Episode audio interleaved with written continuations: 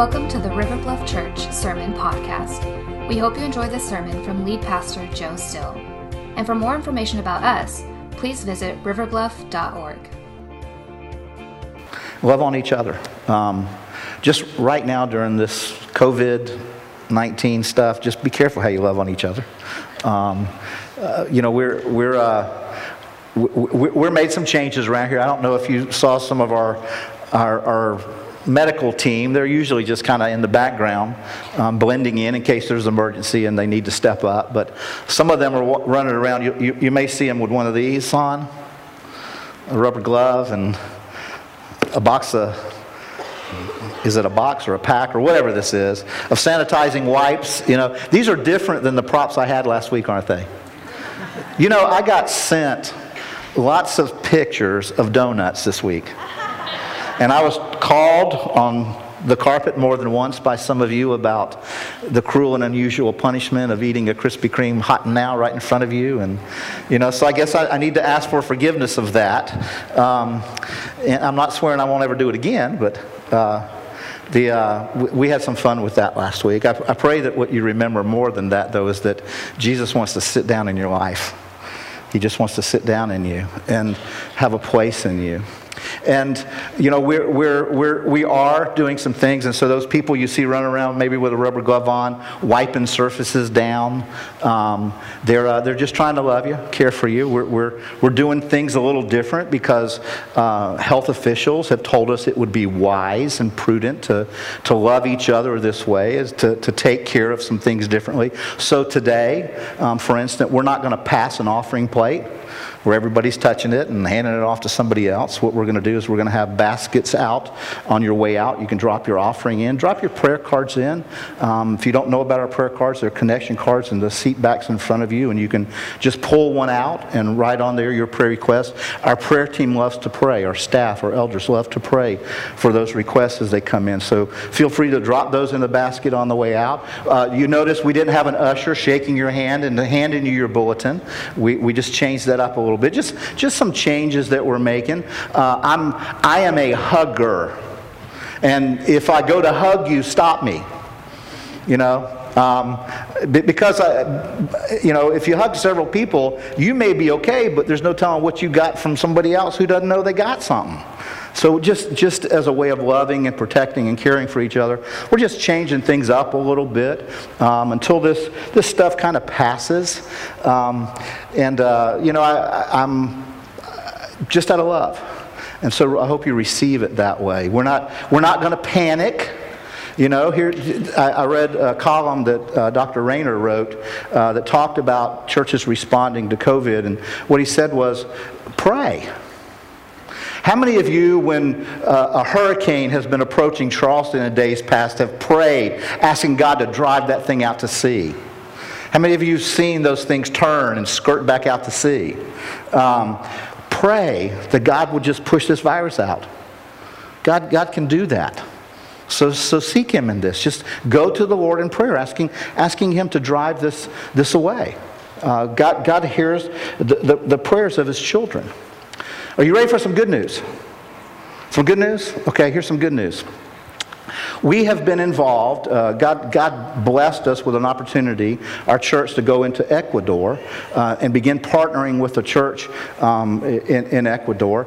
And uh, Dave Harden told me, I think Thursday or Friday, I don't remember which day that he let me know this, but, um, or maybe yesterday. It was yesterday. It was yesterday.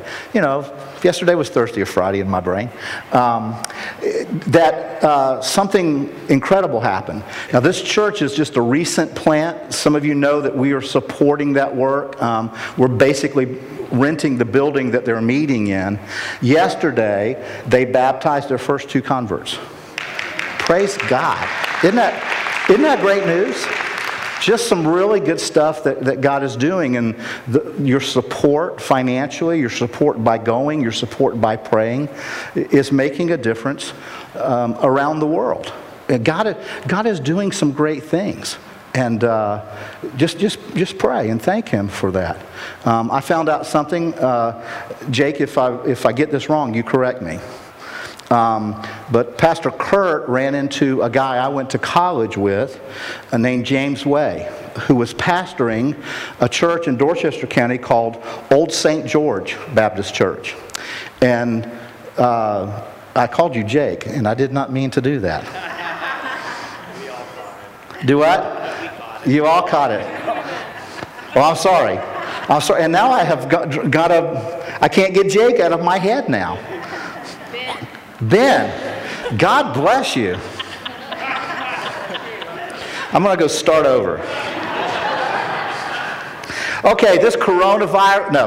Um, ben, James Way told, told Pastor Kurt this week or yesterday that um, uh, he heard that one of someone from River Bluff was coming to be a part of a revival team from CSU. And so students from CSU who are preparing for ministry are part of these revival teams. And I think you're leading off Monday night um, for, uh, for revival that's launching at, at Old St. George Baptist Church. So we want to be in prayer uh, for that, for Ben and for, for that team. God's doing good things. God wants to do good things there. And so just, just exciting things that God is doing. Those are just, just you know, some of those, just, just good news that, that God is doing. I, I also hope that you will take it as good news that we're starting a new series today. After a year and a half, we got through, God bless you, we got through um, Ephesians.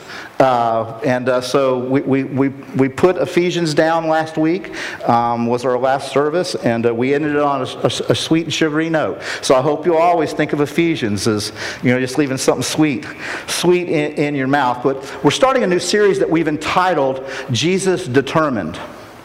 And it comes from uh, a passage out of Luke chapter 9, verse 51.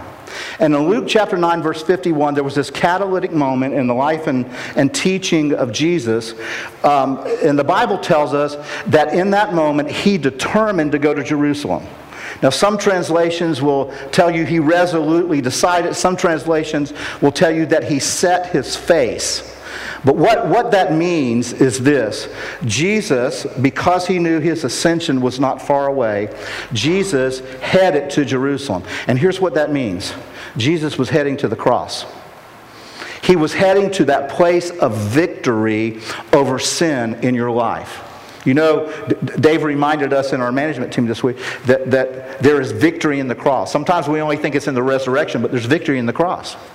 There's, there's also power and victory in the resurrection uh, of Jesus. And so, between now and Resurrection Sunday, what we're going to do is we're going to be looking at accounts and teachings from Jesus' life between this Luke 9:51 moment where he set his face to start heading to Jerusalem, because there's a lot that took place. Now, I, I know some people you read that and you think, so he's he's going to die. He's no. It's going to be a while before he ends up on the cross. There's a lot more he still had to do, but he is on his way and I believe does some incredible things that he, is, he wants you to know. He wanted his disciples to know. He wanted his followers to know that he is determined to do.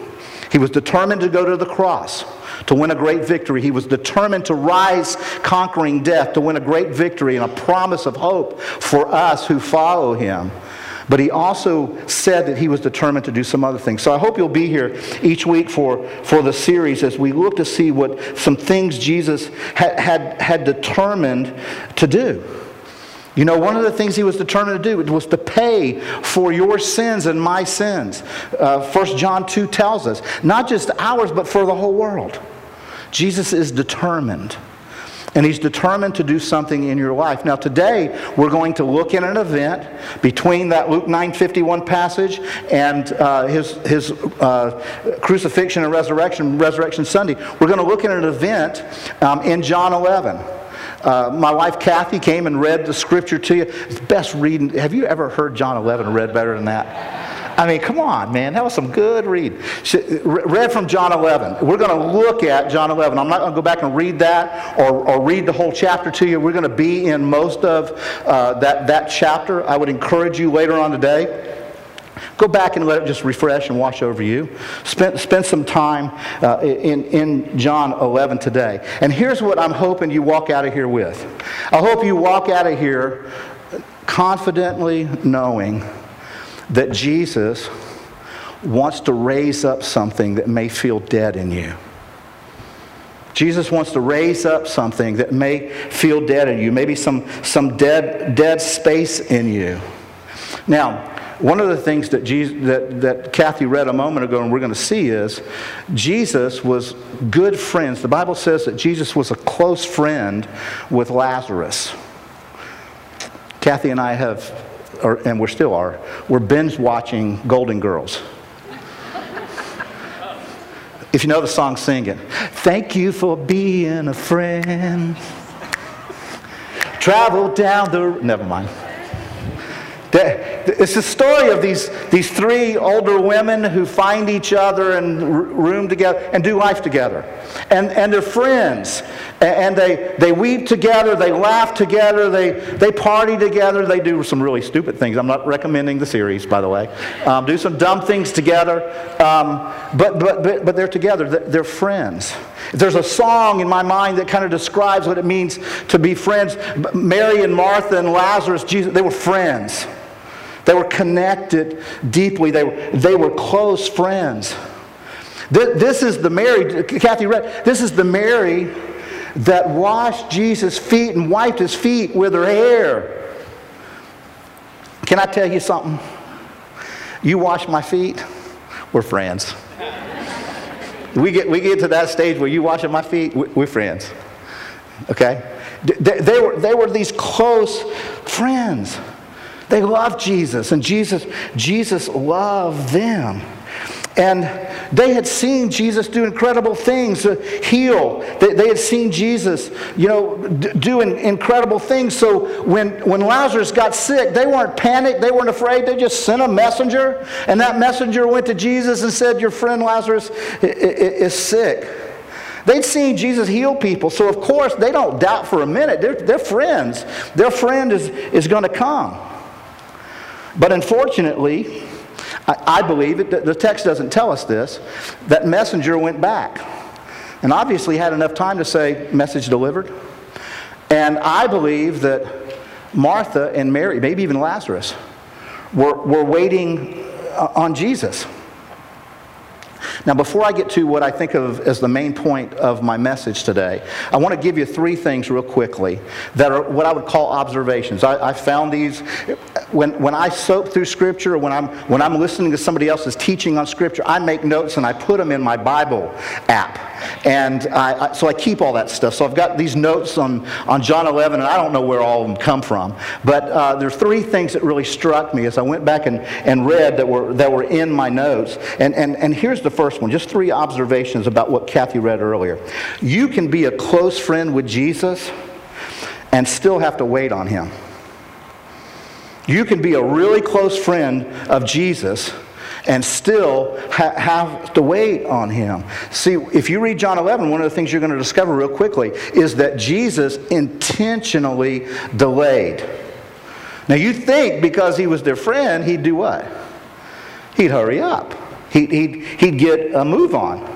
But Jesus, Jesus takes his time. He slows down. He, he just, he, he, he's, he doesn't get in a hurry. Maybe, maybe that's a lesson for those of us who have a spouse who's not in a hurry.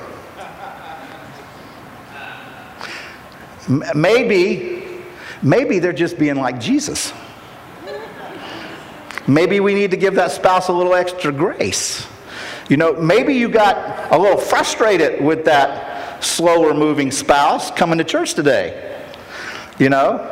And, and maybe they were just being like Jesus. I'm just saying. We don't know.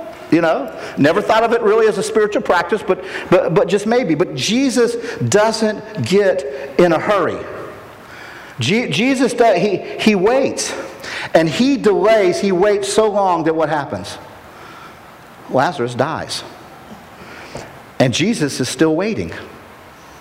Now, the tension, I imagine, back in Bethany where Lazarus lived, I imagine the tension has gotten high. But the tension in between, just in between the relationship with the disciples and Jesus, the tension is building. And you know it's getting bad when the disciples are looking at Jesus and saying, Jesus, we need to go do some ministry, man. Lazarus is sick. And Jesus, I don't know if you remember this, Jesus, Jesus says something to him. He says, No, he's sleeping. We'll get to that in a minute, but here's, here's what I want you to pick up, secondly, about relationship with Jesus. Jesus' timeline isn't mine. His timeline isn't mine, it's not yours. And he, Jesus is quite comfortable making you wait. Even when the, the disciples are, are urging him, being anxious about that, Jesus is just comfortable, he's relaxed, he's content, and he's content to make you wait. And so this discussion breaks out. They're questioning Jesus, and Jesus says, Lazarus is sleeping. And the disciples, you know what they do? Oh, good. He'll get well. And then Jesus says to them, the Bible says plainly in verse 14 and 15, Lazarus is dead. And for your sake, I'm glad. Does that strike anybody weird? You know, I, I, I, would just start wondering what kind of friend is this? A friend that heard I died and, and he, he's glad. See, the disciples did not yet understand that when you're with somebody who has the power to breathe life into dead things, timelines don't really matter. Which leads me to my third observation here, and it's this. What I think is a dead thing may really just be a sleeping thing, waiting on Jesus to come and reveal his glory. I, I can look at something and think, oh, that's, that's no life left in that thing. And it may just be, as Jesus, it may just be sleeping, waiting on Jesus to show up and pour his, his life into it. And so what, what I'm saying is don't, don't give up prematurely. Don't, don't, quit on whatever it is that you're facing that you feel like the life is draining out of. It may even look dead, but Jesus wants to reveal his glory. And so Jesus shows up four days late. He just shows up four days late. And I just imagine that Jesus shows up confident, knowing what he's about to do, knowing that, that he's, he's still on his timeline, he's, he's taking his time. And I, we don't know how, but word gets to Martha that Jesus is, is on the outskirts of the city or he's in town. And what does she do? She runs out to Jesus. She goes looking for Je- she's not waiting on him anymore. She goes looking for him. And here's what, here's what I want you to do I want you to feel the frustration in Martha's heart. I want you to feel what's probably anger. Jesus is coming into town. He knows he's about to perform one of the greatest miracles in all of human history, ever, ever recorded in all of human history. He knows he's coming to raise his friend from the dead. He knows he's coming to bring great glory to God. He knows he's about to show that God has resurrection power. And so he's just moving. And he walks into town and is immediately hit with this. Verse 20 it says she's tracking him down. Verse 21 says, If only you had been here, my brother would not have died. And I believe that's delivered in frustration. Now she starts out with Lord. She, she's, she recognizes who she's dealing with. But I think she's angry. Have you ever been so mad that you had an anger fantasy? Boy, if they would just ask me how I'm feeling, why I'm so mad. You, you played it out in your head, you know, and you want you, you're hoping that it's the person who's caused you to. I just I dare them, you know. And maybe you got some time before you're going to see that person again. Maybe you're in your bathroom practicing in front of the mirror what facial expressions you're going to use and you don't realize that you're having your fantasy out loud and one of your kids come upstairs and you know you're in front of the mirror and they say daddy who are you talking to? I believe that martha had prepared her line because that, it was cutting. It was blaming jesus. Jesus, if you had done what you were supposed to on my timeline, my brother would not have died. I mean, she went for the jugular with Jesus.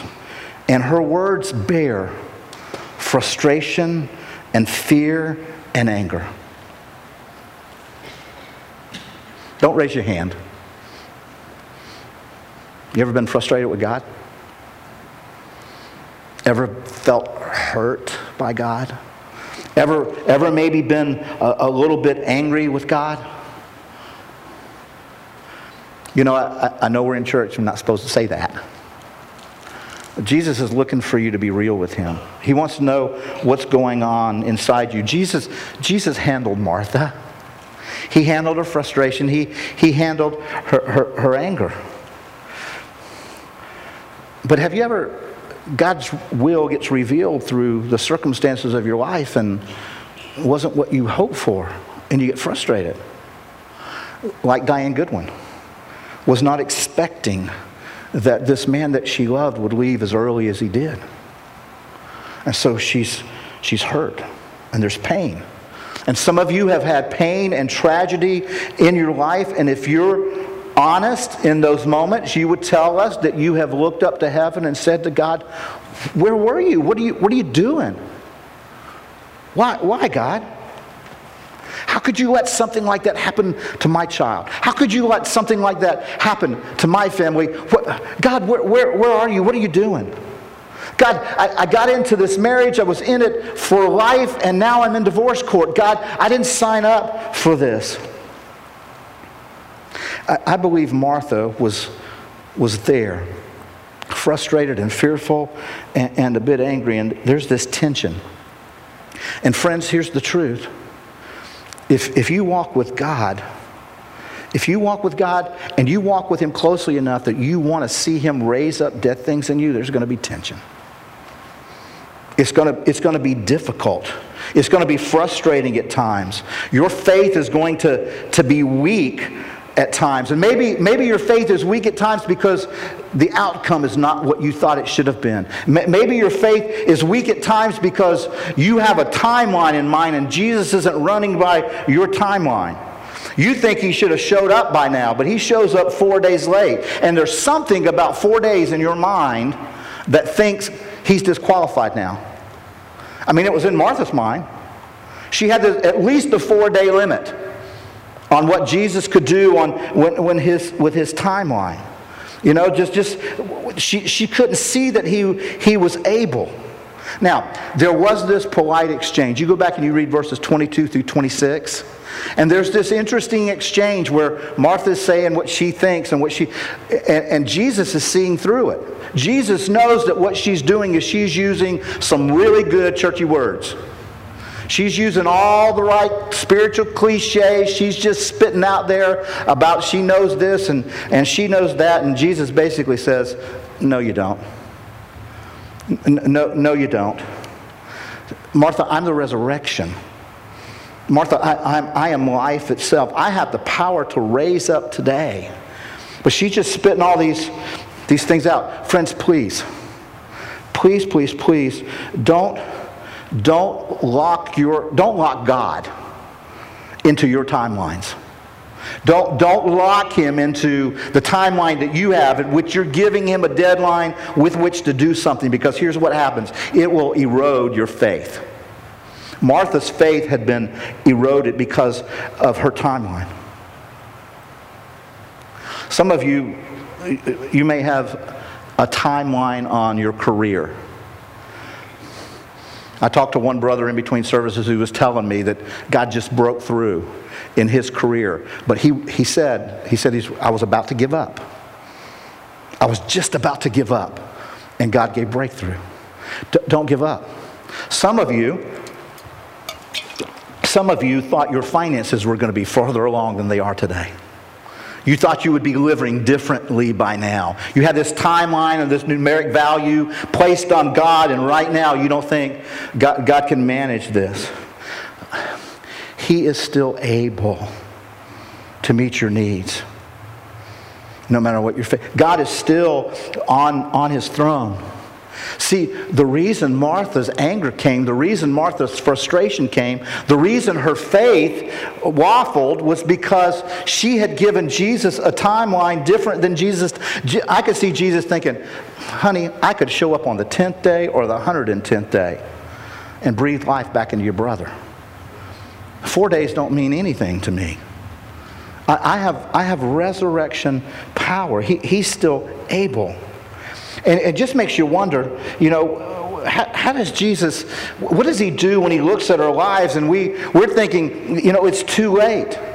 You think that season's over. You feel like the time has passed. Well, here's what I think Jesus wants you to know today. In Hebrews chapter 13, verse 8, there's some good news. Jesus is the same. He never changes. He's the same what? Yesterday, today, forever. His resurrection power is not clamped down to a certain day or a certain time frame. He's still able to do it. And see, what Martha's problem was is she had somehow come to think that Jesus was just kind of showing up now to be her friend, to mourn with her. I, I hope and pray that you look at Jesus as your friend. Jesus wants uh, to be your friend. It's good that you see Jesus as your friend, but there's a lot of people who all they see is Jesus as their friend. If you don't see Jesus as your friend, and your Savior and your deliverer and your King when troubles come, when things feel like they're dying in you, you're going to miss something that He wants to do because He wants to do something incredible. And so, if you're here today and your problem is you're just seeing, you know, Jesus your friend, that you think He's just kind of checking you out, you know, from time to time, you need to know that God wants to do more in you. He, he had more planned for Martha and Mary and Lazarus and that village. He had more planned than their timeline or their expectations, you know, had. She didn't see the more that was to come. And so she lived in the anger of her timeline. Friends, don't let, don't let your disposition about certain things cause you to miss the blessing and favor of God. Don't give up too soon because He's, he's come to do things in your life now. He's come to move, He's come to speak. He's got more for you. He, he's got more than what you can understand. And some of you know already when we started talking about dead spaces and places in your life, the Holy Spirit spoke to you already.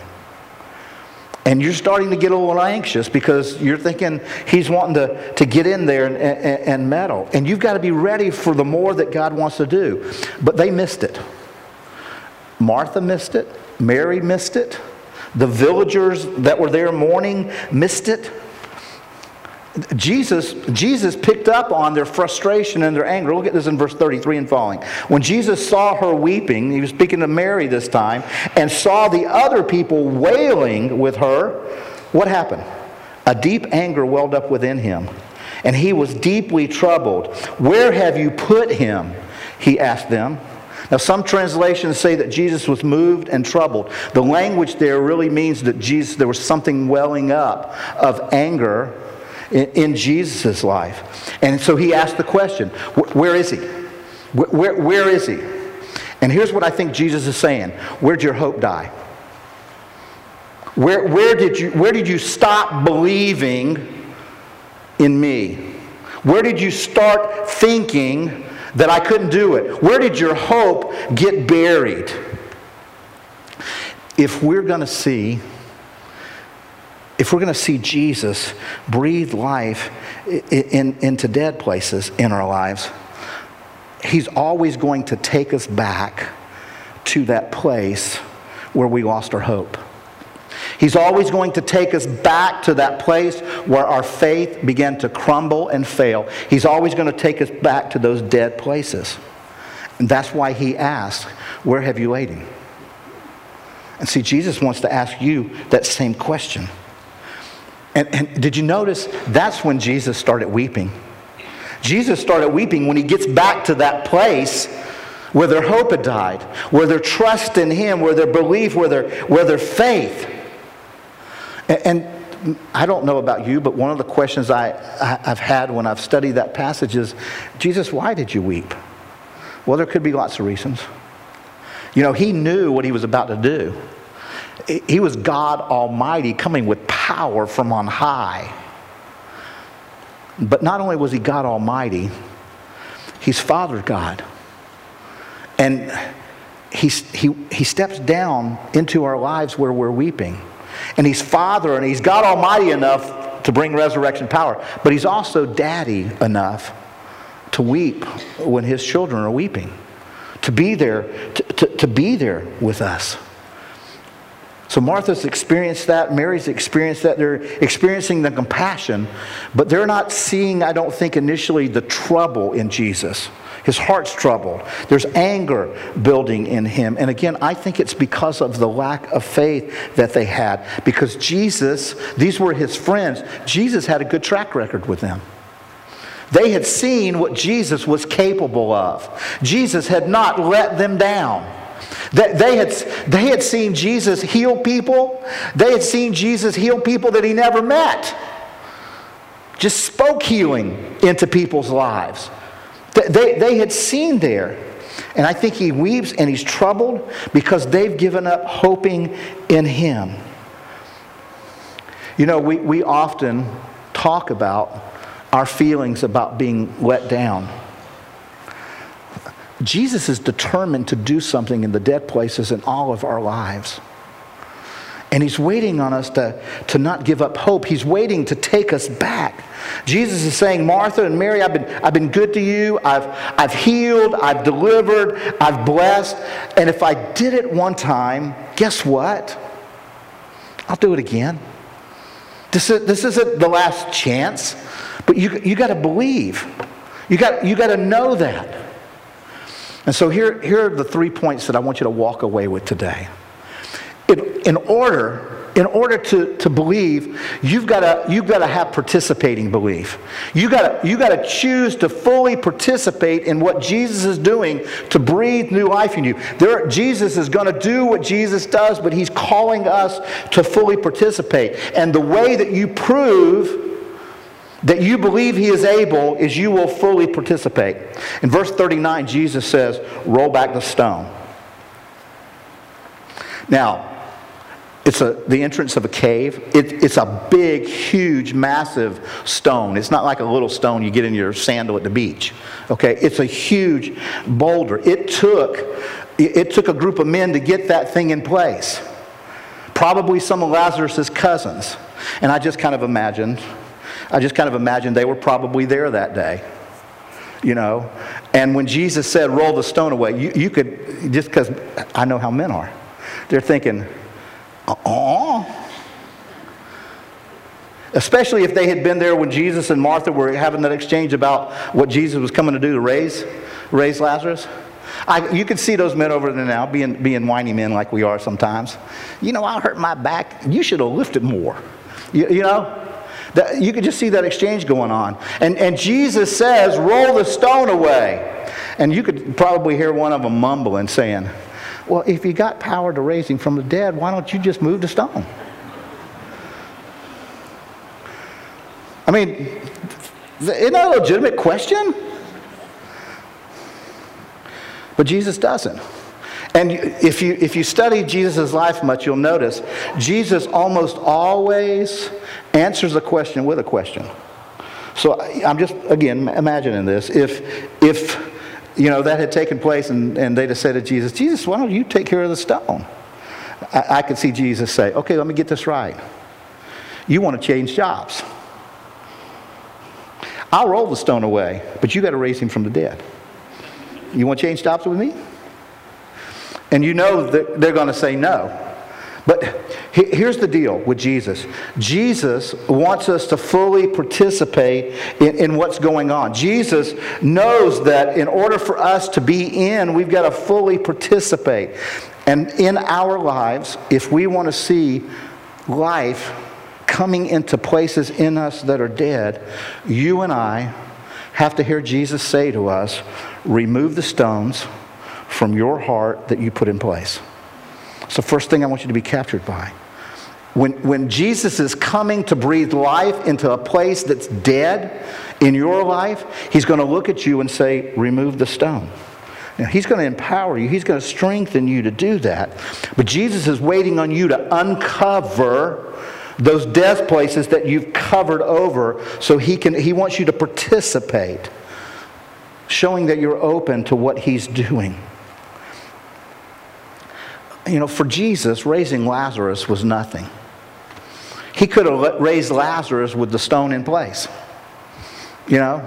Could you just imagine him raising Lazarus and Lazarus in there, hey, somebody get this rock. But Jesus was waiting on people to engage, to participate with him so that this power would be, be released. See, God is saying, I can bring new life into places in, in you that are dead, but you got to do your part. I'm always going to do my part, Jesus says, but you got to be willing to do your part. Now, some of you may be asking, okay, where are the stones? How do I know where the stones are in my life? How, how will I recognize where, where these spaces are? Usually, these are the places where you're believing God the least where you're believing God the least. The, the place in, in your life where you, you have no more expectation. Your hope of change is, is, is gone. Th- this is a place where there's distance, where there's coldness towards God. It's where you believe God the least. Now, here's, here's what I've discovered in my own life. Usually, where I, where I believe God the least, where, where my faith is little, my flesh is a lot. Where, where my faith is little, my flesh usually is raising up, trying to take care of what I perceive as a lack from God. And so, one of the ways that you can tell where there's dead stuff going on in you is where is it that you're trying your hardest, that your flesh is, is just kind of raising up, because that's the area Jesus wants to come to. That's the area the Holy Spirit's going to come and say, push back that stone. If, for instance, you, you have kind of given up on intimacy and connection, you know, in your heart and soul, you know, and, and you don't believe that God is ever going to provide that for you, so you've decided to compensate in your flesh with something like pornography, which always leaves you wanting more. Instead of trusting God for His presence, for His deliverance, for His provision, you've decided in your flesh, I'm going to satisfy myself. So your flesh gets large while your faith gets little. Maybe it's with your kids. I watch parents a lot not being able to entrust God with their kids. It's where their faith is, is, is the least. And they're not doing it maliciously, but what starts to happen is, is they, they, they put it under the title of being a good mom or a good dad. And really, what you're becoming for your kid is a bad God. Because sometimes when you should be removing yourself from their lives a little bit and letting God grow and fill in spaces that only God can fill, you're pushing in more. And one day, they're going to go off to college. And they're not going to call you. Unless something breaks or they need money. And your identity that is wrapped up in being that mom or that dad, that parent. Your identity is so wrapped up in that instead of having been wrapped up in God and letting God be God for them, that you're, you're not going to have an identity anymore.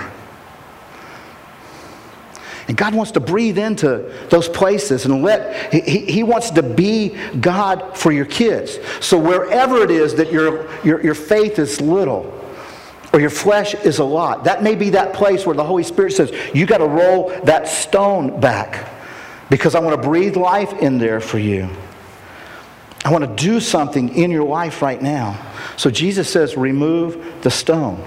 Let me bring life into your intimacy. Let me bring life in, in, into that place where you're overcompensating. Let surrender. and step into faith and let me, let me revitalize your faith. And please hear this this does not happen in easy places. We're not talking about having to, you know, that these are going to be kind of simple, you know.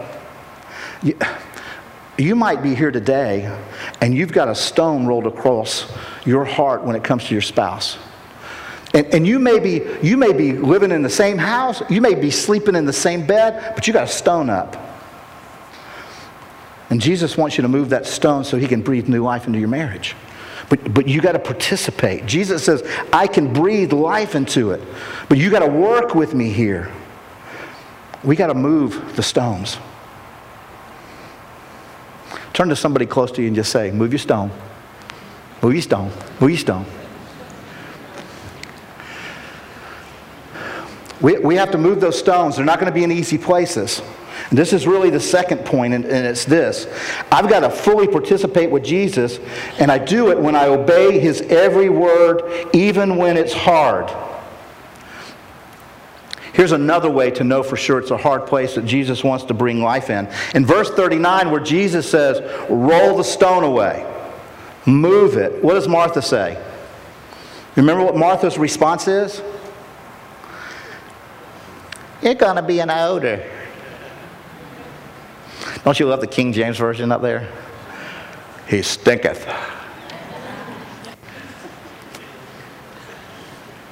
Can't, can't you see Jesus looking at Martha? She's just gone through that whole talk about, yeah, I know you got you the resurrection. Yeah. And Jesus just looks at her and says, move stone, and she says, there's going to be an odor. Now, I don't know how Jesus speaks to you, but I could just see Jesus telling me, Joe, then you go get some potpourri and spray that stuff, boy, because we're about to do something.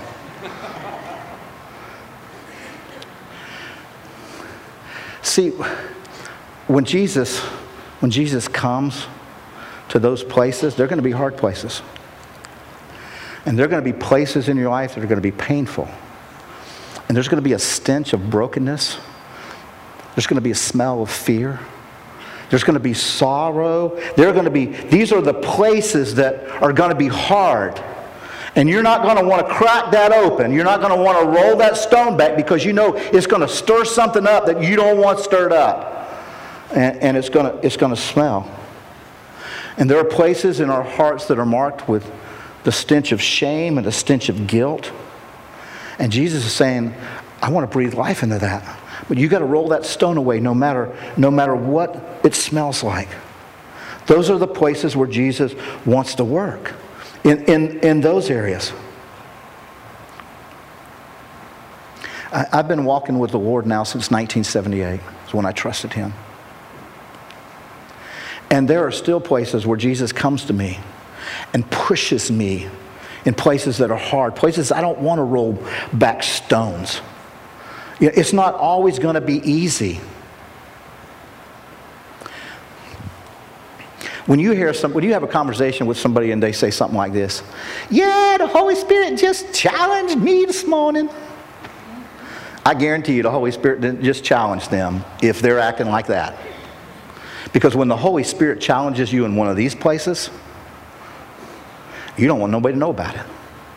Not at first. You don't, you don't want it. It's not going to be this joyful moment. Now, as you grow in Christ, you begin to understand that if He's doing it, there's something good coming. But you still wish there was another way. Because he's, he's got to expose those places that stink to pour new life, new refreshing life in you. And it's going to be hard. But you got to fully participate. You got to trust Him in those hard places. See, the Bible says the Holy Spirit, you're not going to have to do this by yourself. The Holy Spirit is going to come along beside you. You know, in, in the scripture, in the, in, the, in the original language, the, the word for Holy Spirit is paraclete. Often gets translated paraclete. He's the one that comes alongside of you. Now, some of you have maybe studied about the Holy Spirit and you understand the paraclete, but a lot of people don't understand paraclete. So let me see if I can help you. How many of you know what a paratrooper is? Paratrooper. What does a paratrooper do? Paratrooper drops into hot spots, places where people are desperate for help. They need somebody to come in and rescue them and get them out of this hot spot that they're in. You might not understand paraclete, but you get paratrooper. Holy Spirit's a paratrooper. How many of you have ever known or have ever had to call a paramedic? Paramedic. Aren't you grateful for paramedics?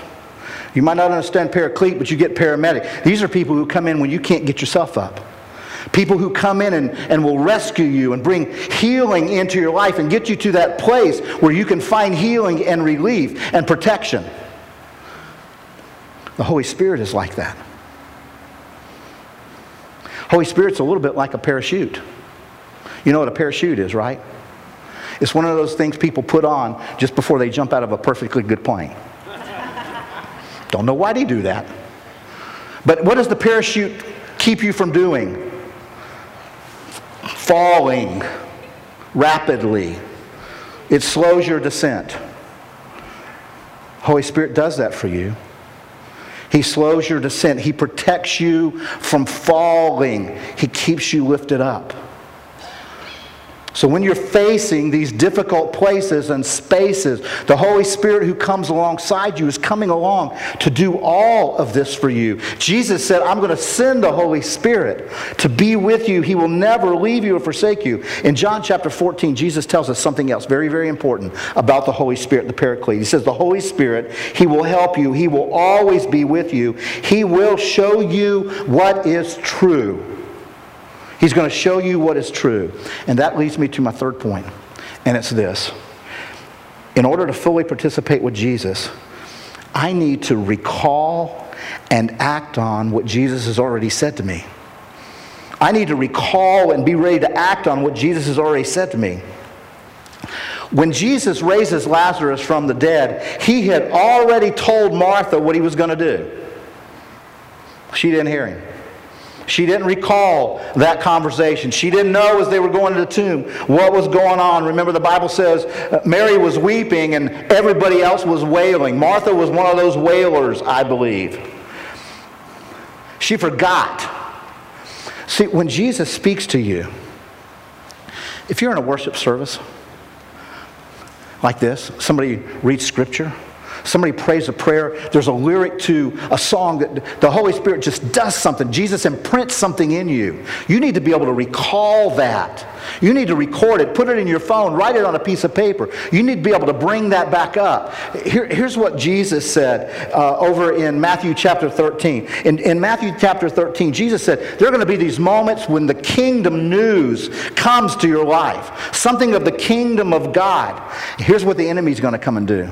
He's going to try to snatch it away. Jesus, the Holy Spirit, they're going to try to show you what's true, show you what is truth. The evil one is going to come and try to snatch that away. You need to be able to recall and act on, if you want to fully participate, recall and act on all that Jesus has already said to you. Are you going to miss so much of what he wants to do? And he wants you to see it. He's still going to do it, but he wants, he wants you to have hope in it. Now, here's what I am not I am not prescribing to you, I'm not lobbying that you become naive. I'm not lobbying that you quit facing the facts in your life. But I'm lobbying that you have to know the difference between facts and truth. The Holy Spirit's leading us to what? Truth. You can figure out the facts already by yourself. But the Holy Spirit is going to, going to move you into what's true. And some of you have, have been sitting there kind of arguing with me already saying, Joe, you don't know what I'm facing. You don't know what these dead spots look like in me. You don't know how horrible it's going to be. I, I don't know your facts. But Jesus does. But the question is, do you know his truth? See, the Holy Spirit is going to parry you all over the place. But part of what he wants to bring to you is the truth of God for the facts you face. He, he wants you to be captured by that. And so you've got to know the difference between facts and truth. In John chapter 8, did Jesus say, You will know the facts, and the facts will set you free? That is not what he said.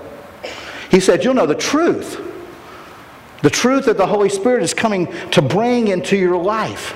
See, here's the deal. Facts were Mary and Martha had seen Lazarus draw his last breath. They saw his body wrapped. They probably participated in that. They saw him put in that tomb. They saw the stone rolled over it. That was the fact. The truth was their close friend was the resurrection and the life. I don't know what fact you're facing, but you got to know the difference between facts and the truth. You may have walked into this building this morning discouraged and overwhelmed and be thinking, I, I can't go on. What I'm facing is too great. The enemy is too great against me. And you need, that's the facts, but you need to know that the truth in Isaiah 54 that says there is no weapon that's going to be formed against you that will prosper. No weapon. You got to know, you got to know the truth with the facts you're facing. You, you, got to know that. You, you, may, you may have shown up this morning, you felt like the enemy has a target on your back, that he's trying to take you out, that he's aiming at you. But you, you've got to know the truth of 1 John 4 that greater is he that is in you than the one that's in the world coming after you. You, you got to know that fact. I mean, that truth. It, it, it might be a fact that you spent all last night in tears over something, weeping over a wayward child, weeping over your marriage, weeping over your. I don't know what you were weeping on. You, that may be the facts that you faced last night.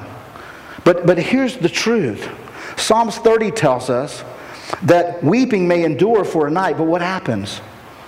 Joy comes. Joy comes. Jo- joy always comes for those who are in with Jesus because he's wanting to breathe that life in you. Now, I don't know what your facts are, but here's the truth I do know. You, if you're in Christ, have a great big God.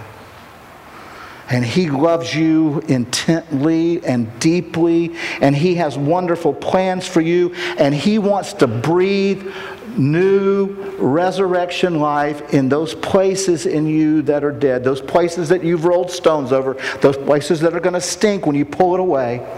But Jesus wants to breathe life in you. Will you let Him? To let Him, it means you're going to have to fully participate. You're going to have to roll some stones away. You're going to have to be willing to do whatever he says and step into whatever smells bad. You've got to obey his every word. And then you need to start recalling what he has already told you and act on it so that you can see new life coming in dead places. That's what Jesus wants to do in the lives of all of his children. Let's pray.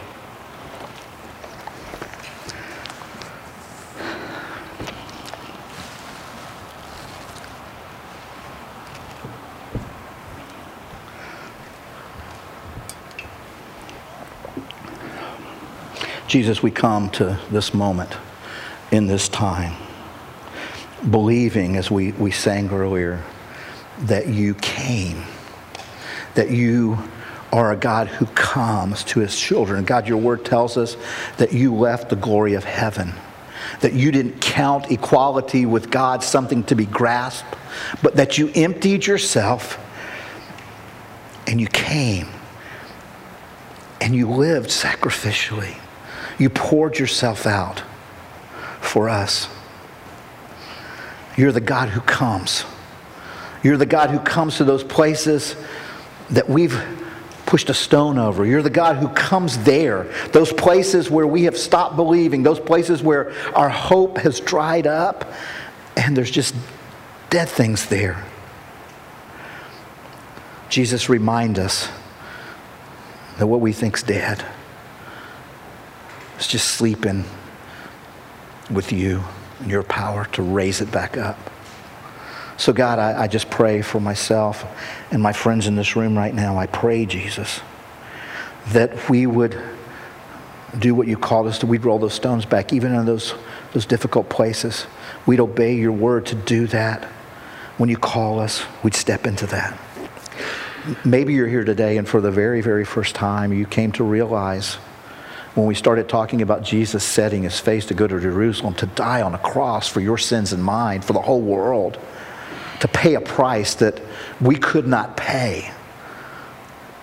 That he took on all the wrath of God and on the cross won a great victory over sin. Three days later, got up out of a grave, conquering death, beating death and sin victory. And Jesus says that can be yours for all eternity, but even in the here and now, because he's that, he's that kind of God, that kind of Savior who saves you from yourself even now. And if you want that, you call on his name. You come to him repentant, saying, Jesus, I'm trusting you with my life, my whole life that is wrapped in death right now. I need, I need you to breathe resurrection in me, Jesus. And Jesus says he'll do that. He'll come into your life. He'll restore you. He'll give you a new life. You'll be a new creation in Christ. And all you got to do is call on His name with a heart of repentance, trusting that He's going to do what He said, trusting that He has come to you right now. You can give Him your life. Most of us, though, have made that decision. And we just need to recommit ourselves afresh to letting Jesus come up to that place in our lives where our flesh is large and our faith is little. And He's already showed you where that place is today, I believe. And you just got to take that to Jesus and say, Jesus, strengthen my faith. I'm rolling a stone back. I want you in here, Jesus. I want you breathing something new right here, Jesus. And He's promised that He would. Lord, we come now recommitting ourselves afresh to your resurrection power, trusting you to raise dead things in us. We come now, we come now to praise your name because we believe that's who you are. We're going to praise your name, Jesus, as a, as a way of participating, showing you that we trust you again with our lives, even those dark spaces, those dead spaces. Come, Lord Jesus. We praise your name now. It's in your name we pray. Amen.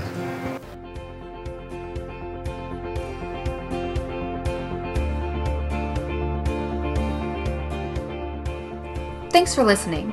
If you're in North Charleston this Sunday, please consider visiting us at our 9 o'clock or 11.30 services.